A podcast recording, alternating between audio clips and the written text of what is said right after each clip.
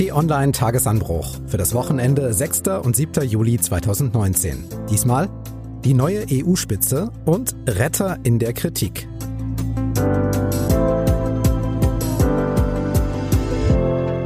Hallo, willkommen im Wochenende. Mein Name ist Marc Krüger und ich freue mich, dass Sie wieder zuhören bei unserem kleinen Wochenrückblick und Ausblick Podcast. Wir besprechen Themen, die Sie und uns beschäftigt haben und auch weiterhin beschäftigen werden. Und das mache ich zusammen mit T-Online-Chefredakteur Florian Harms. Hallo, grüß dich. Hallo und herzlich willkommen. Das ist heute eine besondere Ausgabe, denn wir gehen in eine Sommerpause mit dem Wochenendtagesanbruch. Natürlich müssen Sie aber nicht komplett auf den Podcast verzichten, dazu dann am Ende der Ausgabe mehr. Jetzt geht's erstmal rein in die Woche, die vollgepackt war mit Themen und Überraschungen. So wie sich die Dinge darstellen, werden das keine sehr einfachen Beratungen, um es mal vorsichtig zu sagen. Sagt Bundeskanzlerin Merkel zum Auftakt der Gespräche über die künftige Leitungsebene der Europäischen Union Anfang der Woche. Und ich bin mir nicht sicher, ob sie da schon wusste, wie recht sie haben würde.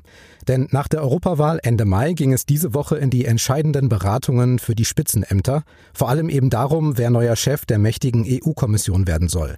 Und damit zusammenhängen weitere Personalentscheidungen, nämlich noch die Posten für den Außenbeauftragten der EU, den Ratspräsidenten und den Chef der Europäischen Zentralbank, außerdem noch der Präsident des Europaparlaments. Und da wollen natürlich neben den verschiedenen Mitgliedsländern und Regionen auch die verschiedenen Parteien berücksichtigt werden. Aber eigentlich wäre das mit dem Kommissionschef leicht gewesen, denn zum zweiten Mal gab es bei der Europawahl ja das Spitzenkandidatenprinzip. Im Wahlkampf angetreten waren Manfred Weber aus Deutschland für die Konservativen und Franz Timmermans aus den Niederlanden für die Sozialdemokraten. Europaweit stärkste Fraktionen sind trotz Verlusten die Konservativen geworden. Folge, Manfred Weber müsste Kommissionschef werden. Nach den Worten der Kanzlerin ließ sich aber schon erahnen, dass das so einfach nicht werden würde, denn es folgten lange Verhandlungsnächte in Brüssel, ein Vertagen, Beratungen und dann Trotzdem haben wir jetzt heute ein Ergebnis gefunden und das bedeutet, dass für das Amt des Kommissionspräsidenten und man kann sagen zum ersten Mal der Kommissionspräsidentin Ursula von der Leyen nominiert wurde. Ja, die EU ist halt immer für eine Überraschung gut. Deshalb, Florian, wo kommt denn Ursula von der Leyen, die deutsche Verteidigungsministerin, auf einmal her?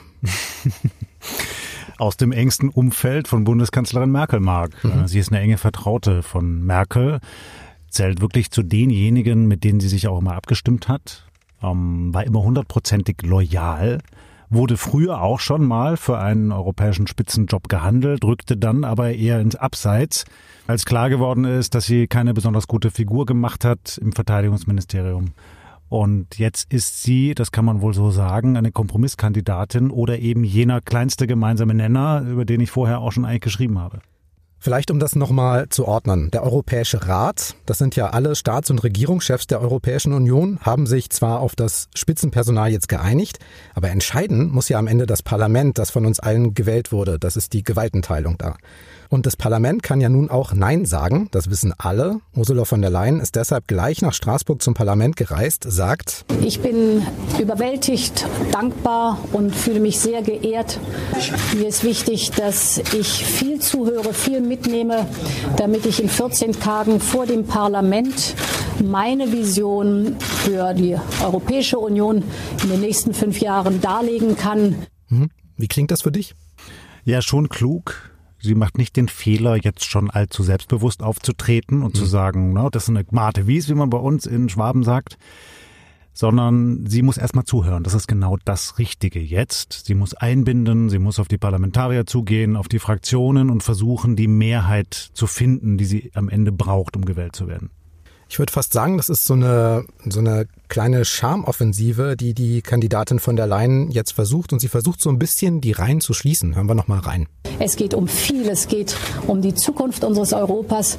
Wir haben einen langen und schwierigen Wahlkampf hinter uns. Aber jetzt ist ganz entscheidend, Einigkeit zu zeigen. Ganz entscheidend, unsere gemeinsame Leidenschaft für unser Europa, das so wichtig ist in dieser Welt und das hörbar und sichtbar sein muss, auch zu formen. Das ist jetzt die Aufgabe der nächsten 14 Tage. Ja, viele schöne Phrasen. Ne? Würde jeder so sagen. Die Frage ist, womit füllt sie das dann? Sie hat ja selber angekündigt, sie möchte dann ihre große Vision vorstellen vor dem Parlament. Davon wird viel abhängen, von dieser Rede. nach der dann abgestimmt wird, schafft sie es eben wirklich kraftvoll zu erklären, was die EU jetzt machen sollte in dieser prekären Situation mit Brexit, mit der Frage, wie, welche Außenpolitik die Europäische Union macht, nach wie vor mit der Schuldenkrise, mit der Transparenz der fehlenden und, und, und, und, und. Und darauf muss jetzt eine Antwort geben. Ursula von der Leyen war die wichtigste und wahrscheinlich auch so die überraschendste Personalie, aber es gibt ja noch ein paar weitere. Neuer Ratspräsident soll der liberale Charles Michel werden, der ist momentan Premierminister in Belgien. Außenbeauftragter der Sozialdemokrat Josep Borrell, der ist momentan Außenminister in Spanien. Die Europäische Zentralbank soll Christine Lagarde führen, die ist Französin und aktuell noch Chefin des Internationalen Währungsfonds. Und da fällt jetzt eins auf, die Namen Weber und Timmermans tauchen überhaupt nicht auf. Ja, und das ist ja auch genau die Kritik, die jetzt kommt, insbesondere aus den Parteien und aus dem Europaparlament, dass eben dieses Spitzenkandidatenprinzip überhaupt nicht berücksichtigt worden ist von den Staats- und Regierungschefs. Das hat für viel Empörung gesorgt und das mag auch möglicherweise noch die Wahl von Frau von der Leyen in Frage stellen. Also ich bin noch nicht überzeugt, dass das einfach so durchgehen wird. Da ist echt noch viel Arbeit nötig. Und es stellt sich die grundsätzliche Frage, ob dieses Spitzenkandidatenprinzip eigentlich noch so funktionieren kann künftig. Also ich glaube nicht, dass bei der nächsten Europawahl das einfach nochmal ganz genauso kommen kann und dann wird am Ende dann eben doch wieder im angeblichen Hinterzimmer ein Kandidat ausgekungelt. Das zeigt eben, wie dringend Europa sich reformieren muss, auch in seinen Prozessen, in seinen Strukturen. Interessant bei der Diskussion rund um das Spitzenkandidatenprinzip ist ja auch, was die Kanzlerin noch gesagt hat, als sie die Personalie von der Leyen bestätigt hat. Angela Merkel sagt nämlich, dass die Entscheidung in der Runde der Regierungschefs einstimmig gefallen ist, bei einer Enthaltung. Diese Enthaltung kam entsprechend den Regeln des deutschen Abstimmungsverhaltens von mir. Das haben wir so vereinbart in der Koalition wenn es keine Einigkeit gibt, dass man sich dann enthält. Aber man kann sagen, ohne jede Gegenstimme ist das heute so verabschiedet worden. Ja, aber wie verrückt ist das denn? Ursula von der Leyen ist Deutsche, sie ist in der CDU, sie ist Vertraute von Angela Merkel seit vielen Jahren und die deutsche CDU-Kanzlerin ist die einzige in der EU, die dann am Ende eben nicht für von der Leyen stimmt. Ja, überhaupt nicht schön. Ne? Das ist äh, natürlich echt gravierend und lässt Deutschland auch nicht in einem besonders guten Licht dastehen und zeigt einmal mehr, dass mal wieder die schlechteste Karte die SPD gezogen hat. Weil die hat im Europawahlkampf alles auf dieses Spitzenkandidatenprinzip gesetzt. Sie hat auch schon im vergangenen Bundestagswahlkampf viel mit Europa argumentiert. Wir erinnern uns damals äh, Martin Schulz, ne, der große Europäer.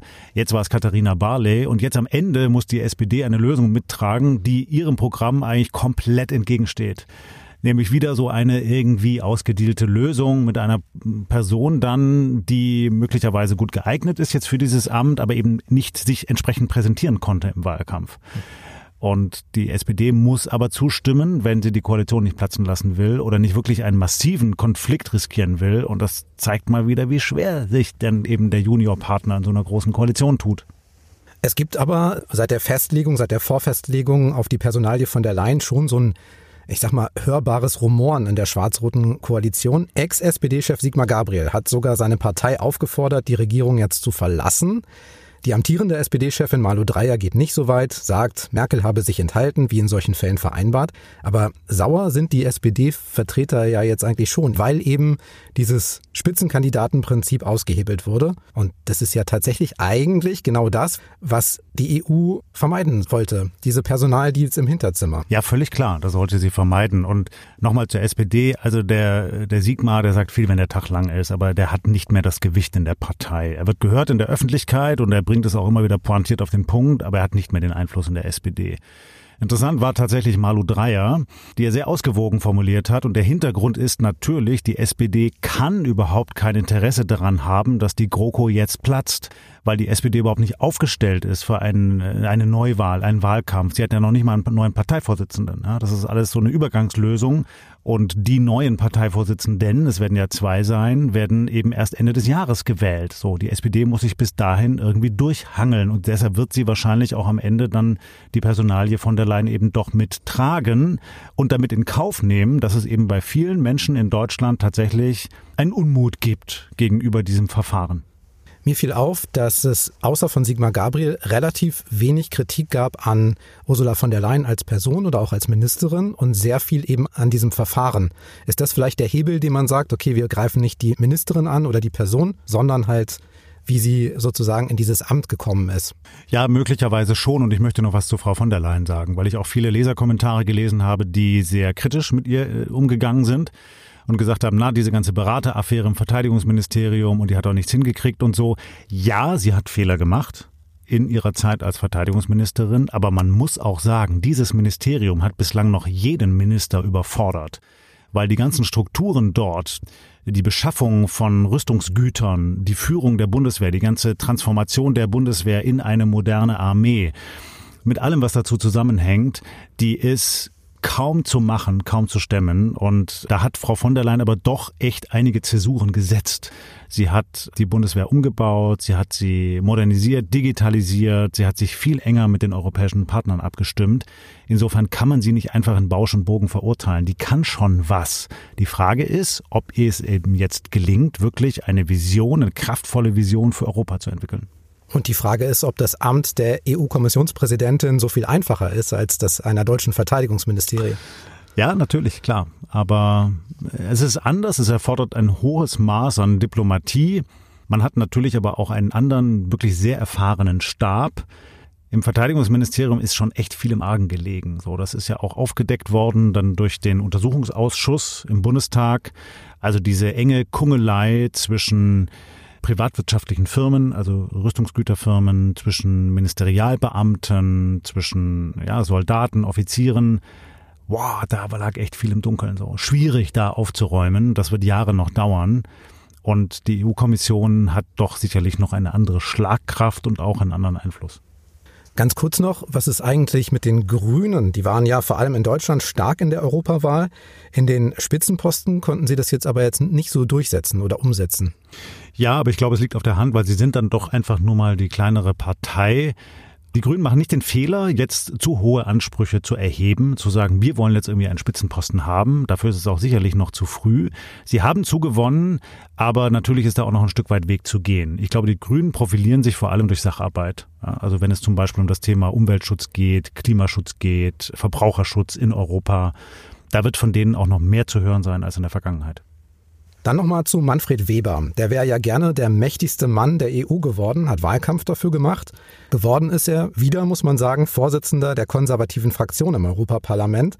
Und in dieser Rolle muss er jetzt sogar dafür sorgen, dass alle, die für ihn gekämpft haben, jetzt eine andere wählen, nämlich Ursula von der Leyen. Und man kann sich vorstellen, dass Manfred Weber das nicht so toll findet. Er sagt aber vor allem das hier. Ich will dafür kämpfen, dass wir in Europa endlich rauskommen aus den Hinterzimmern und wieder zurückkommen zum echten Wahlkampf. Und deswegen werden wir einen neuen Anlauf unternehmen. Wir müssen die Strukturen überprüfen, das europäische Wahlrecht uns nochmal anschauen, um zukünftig sicherzustellen, dass der, der die Wahlen europaweit gewinnt, auch am Schluss Kommissionspräsident wird. Wenn wir diesen Schritt nicht gehen, dann wird es zu einer weiteren Entfremdung zwischen den Bürgern und der europäischen politischen Ebene kommen. Dann kann Europa auf Dauer keine gute Zukunft haben. Hat er da recht? Ja, ich glaube schon. Und es ist natürlich sehr ehrenwert, dass er seine persönlichen Ambitionen jetzt nach hinten stellt und sich erstmal für die Sache einsetzt. Und mit diesem Punkt der Transparenz, der Demokratisierung, ja, da spricht er einen wichtigen Punkt an. Aber ich warne immer so ein bisschen davor zu sagen, das war jetzt alles illegitim, dieses Verfahren. Das ist es nicht gewesen. Die Regeln sehen es so vor, dass der Rat der Staats- und Regierungschefs eine Personalie vorschlägt oder mehrere vorschlägt und das EU-Parlament dann daraus den Kandidaten wählt oder ablehnt. Man hat gesagt, man will es künftig anders machen oder man will es jetzt anders machen, um mehr Transparenz zu schaffen, dass eben die Spitzenkandidaten einen aktiven Wahlkampf machen, durch Europa tingeln. Aber das reicht vielleicht noch nicht. Vielleicht braucht es tatsächlich, wie Manfred Weber gesagt hat, nochmal ein neues Wahlrecht in Europa. Okay, jetzt sind es also noch zwei Wochen, dann steht die Wahl an im Europaparlament. Bis dahin kann auch viel passieren. Deshalb nur mal bis hierher, welchen Eindruck hinterlässt die EU-Führung gerade so bei dir? Keinen guten, Marc. Ich habe den Eindruck, dass viele dieser Prozesse nicht mehr zeitgemäß sind. Hm. Sie spiegeln wieder, in welcher prekären Lage die EU ist. Sie ist so groß, dass sie sich dringend in den Strukturen reformieren muss, in den Entscheidungsstrukturen. Und insbesondere die Frage, wer darf wann wo mitreden und Entscheidungen treffen, muss die EU neu beantworten. Ja, die EU lebt vom Kompromiss, dass man sich abstimmt, dass jeder Staat etwas zu sagen hat. Aber wenn immer alles kollektiv entschieden werden muss, dann wird das auf Dauer nicht funktionieren. Dann kann die EU auf Dauer nicht erfolgreich sein.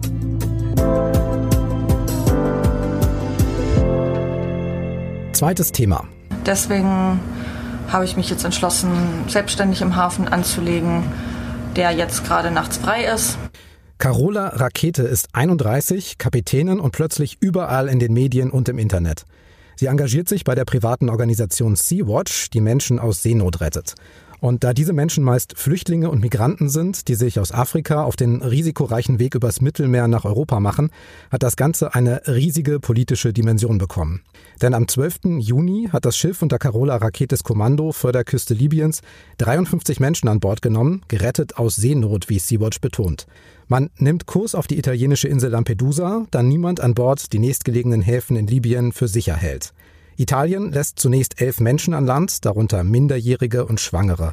Für die anderen beginnt eine Zeit des Wartens und Ausharrens auf See, denn die Sea-Watch 3 bekommt keine Genehmigung für die Hafeneinfahrt. An Bord wird die Stimmung schlechter, wie es heißt, die Vorräte werden knapp. Kapitänin Rakete sieht eine Notlage und beschließt, nach 17 Tagen trotzdem in den Hafen Lampedusa zu fahren. Am 29. Juni macht sie das, wird von den Italienern festgenommen, in Handschellen abgeführt, später wird sie unter Hausarrest gestellt, ihr Schiff wird beschlagnahmt. Und bevor wir so ein bisschen über die Details sprechen, würde ich gern wissen, wie kann so ein Fall plötzlich so eskalieren? Na, indem eben die Weltöffentlichkeit auf den Fall schaut, indem man da Protagonisten hat, die sich entgegenstehen, indem die Frage der Moral im Mittelpunkt steht. Die Personen, die da entgegenstehen, sind einmal Carola Rakete auf dem Schiff, und auf der anderen Seite der italienische Innenminister Matteo Salvini, der kategorisch verweigert hat, dass Boote mit Migranten, mit Flüchtlingen an Bord in italienische Häfen einlaufen dürfen. Und das ist einfach eine grundsätzliche, so grundsätzlich menschliche Frage, dass das natürlich eine riesengroße Aufmerksamkeit hervorruft.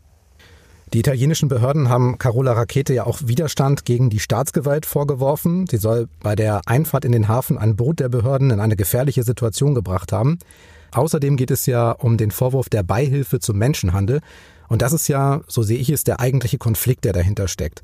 Das Seerecht ist eindeutig, Menschen in Seenot muss geholfen werden. Aber hier geht es ja vor allem darum, was dann passiert. So schnell wie möglich an Land oder aber in Sicherheit, was ja dann meistens bedeutet, nach Europa. Ja, genau. Beziehungsweise wohin eigentlich? Es gibt ja. ja auch Menschen, die sagen, na, bringt die doch alle zurück nach Libyen. Und das kann eben nicht die Lösung sein. Das kann ein demokratisches, liberales, rechtsstaatliches Europa nicht wollen. Menschen zurück an die libysche Küste zu bringen, wo es die Internierungslager gibt, wo es Folterlager gibt, wo den Menschen schwere Menschenrechtsverletzungen drohen. Und das ist das ganze Dilemma. Dahinter steht das Problem, dass die EU-Staaten sich eben noch nicht auf eine gemeinsame Strategie geeinigt haben, wie sie mit dem Thema Migration und Flucht im Mittelmeer umgehen wollen.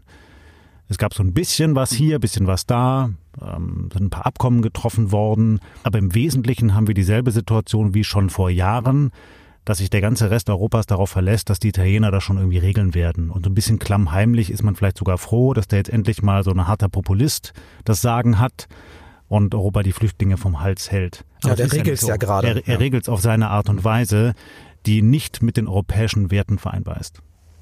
Eine Richterin in Italien hat in dieser Woche ja den Hausarrest gegen die deutsche Kapitänin aufgehoben. Sie ist seitdem an einem Ort, der nicht genannt wird. Und all das ja sehr zum Ärger von Italiens Vizepremier Matteo Salvini von der rechten Lega. Der wirft Rakete vor, eine Kriminelle zu sein, die italienische Soldaten habe töten wollen, eben mit dem Manöver bei der Einfahrt in den Hafen. Und wenn man ins Internet schaut, scheint es da auch nur zwei Sichtweisen zu geben. Entweder Carola Rakete ist eine Heldin oder eine schlimme Verbrecherin. Ich frage mich dann immer so ein bisschen, wo sind da die Zwischentöne? Ja, völlig richtig. Das frage ich mich auch. Aber natürlich wird diese Polarisierung dadurch verschärft, dass so jemand wie Herr Salvini dann eben all das tun darf, was er macht. Ja? Also der Vorwurf, sie habe jemanden töten wollen, ist doch vollkommen absurd. Das sagt er, weil er damit gut wegkommt bei seiner Wählerschaft, bei seiner Klientel. Aber es ist keine Haltung, die eines europäischen Politikers angemessen wäre. Und ja, ich bin auch dafür, Emotionen herauszunehmen und vor allem aber in Lösungen zu denken. Und davon gibt es in meinen Augen viel zu wenig. Es gäbe ja mögliche Lösungen. Fällt dir einer ein? Naja, ich habe ja auch schon im Tagesanbruch über Gerald Knaus geschrieben, den mhm. Architekten von Merkels Türkei-Abkommen. Und der hat sehr konkret vorgeschlagen, was man tun kann. Die EU hat eines oder anderes dieser Instrumente auch schon umgesetzt, also beispielsweise Rücknahmeabkommen mit manchen nordafrikanischen Staaten. Aber das alleine reicht eben nicht. Es braucht Investitionen, es braucht schnellere Asylverfahren, es braucht gemeinsame Aufnahmezentren in Europa von den EU-Staaten und es braucht vor allem Kontingente für Afrikaner, die sich eine gewisse Zeit lang in Europa aufhalten wollen. Vielleicht um dort eine Ausbildung zu machen oder auch einfach nur mal eine Reise zu unternehmen oder um ein bisschen zu arbeiten. Wir brauchen ja auch in einigen europäischen Ländern dringend Menschen, die hier Tätigkeiten verrichten, für die wir keine Leute mehr haben, beispielsweise in der Pflege in Deutschland. Und dafür bräuchte es geordnete Verfahren, gerne auch in Kombination mit Ausbildungen, die eben den Menschen eine Rechtssicherheit geben und eine Chance geben, dass man die Möglichkeit hat, wenn man bestimmte Voraussetzungen erfüllt, nach Europa zu gelangen, aber vielleicht auch wieder zurückzugehen, um dann die Erfahrung, die man gesammelt hat, in seinem eigenen Heimatland wiederum einzubringen. Solange es all das nicht gibt, werden wir immer nach wie vor diese Dramen im Mittelmeer sehen. Und hier geht es ja jetzt um 43 Migranten, Flüchtlinge da an Bord. Das heißt also, die hohe Anzahl kann es ja nicht sein. Deswegen kam ich ja so ein bisschen zu dem Schluss, dass das eine politische Dimension hat. Ja, das stimmt. Halt das ist, ja, es ist eine Grundsatzentscheidung. Ähm, dass apodiktisch gesagt wird, hier kommt keiner mehr rein. Hm. Das ist die Linie der italienischen Regierung und von Herrn Salvini. Und deshalb macht er da auch so ein riesengroßes Spektakel draus mit seinen ganzen Selfie-Videos und seinen Posts auf Facebook, wo er sich lustig macht über die Flüchtlinge, wo er die Carola Rakete angreift, etc. etc. Das ist eine fremdenfeindliche, polarisierende Politik, die er dort macht. Es gab aber auch viel Unterstützung. Die Fernsehmoderatoren Jan Böhmermann, Klaas Häufer Umlauf hatten vorsorglich, muss man sagen, eine Spendenaktion für Anwaltskosten für Carola Rakete gestartet. Und da kam innerhalb von wenigen Tagen so eine runde Million zusammen. Also man muss auch sagen, das polarisiert auch in eine andere Richtung. Da haben wir nämlich sehr, sehr viel Unterstützung erlebt. Ja, stimmt. Auch im Internet, du hast es vorhin angesprochen, gab es natürlich auch viele Menschen, die gesagt haben, man muss diesen Menschen helfen und man muss diese mutige Kapitänin unterstützen. So. In der konkreten Situation würde ich sogar sagen, das ist richtig. Ja, weil es kann ja nicht sein, dass man die da mit dem Boot tagelang über das Meer schippern lässt und keiner hilft und keiner lässt sie rein. Man muss diese Situation lösen. Aber die viel wichtige Frage steht in meinen Augen dahinter. Wie kann man solche Situationen grundsätzlich vermeiden? Genau da machen wir weiter. Was können wir aus diesem Fall eigentlich mitnehmen? Weil es ist ja so, dieser Fall stand jetzt im Fokus, wochenlang.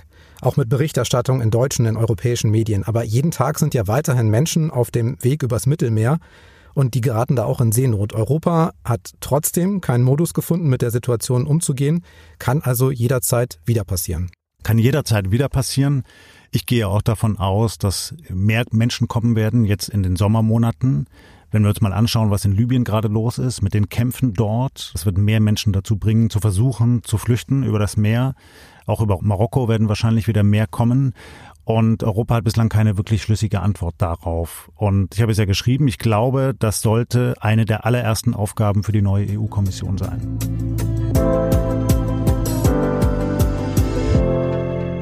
So, Florian, wir schauen ja immer auf Themen und Termine in der kommenden Woche. Heute würde ich den Blick ein bisschen weiten und fragen, welche Themen stehen denn im Sommer noch so an? Das eine Thema haben wir gerade besprochen, die Lösung der Flüchtlingskrise im Mittelmeer. Eine andere wird natürlich die Frage nach der großen Koalition sein. Ich glaube nicht, dass sie jetzt in den nächsten Wochen auseinanderfällt, aber das knirscht schon ganz schön im Gebälk dort. Und darüber werden wir intensiv berichten auf T-Online mit unseren Reportern, mit unseren Analysten, Kommentatoren. Das andere ist natürlich immer das Dauerthema Herr Trump, was er macht, tut, nicht tut, sagt, macht, zurücknimmt, twittert ähm, und welche Folgen das vor allem hat. Auch das wird uns intensiv begleiten. Und drumherum finden immer allerlei interessante, bunte Themen statt. Sport, Unterhaltung, Digitales und vieles mehr. Klingt nicht nach Sommerloch. Nein, es ist immer was los. Es gibt, glaube ich, das Sommerloch gar nicht mehr, Marc.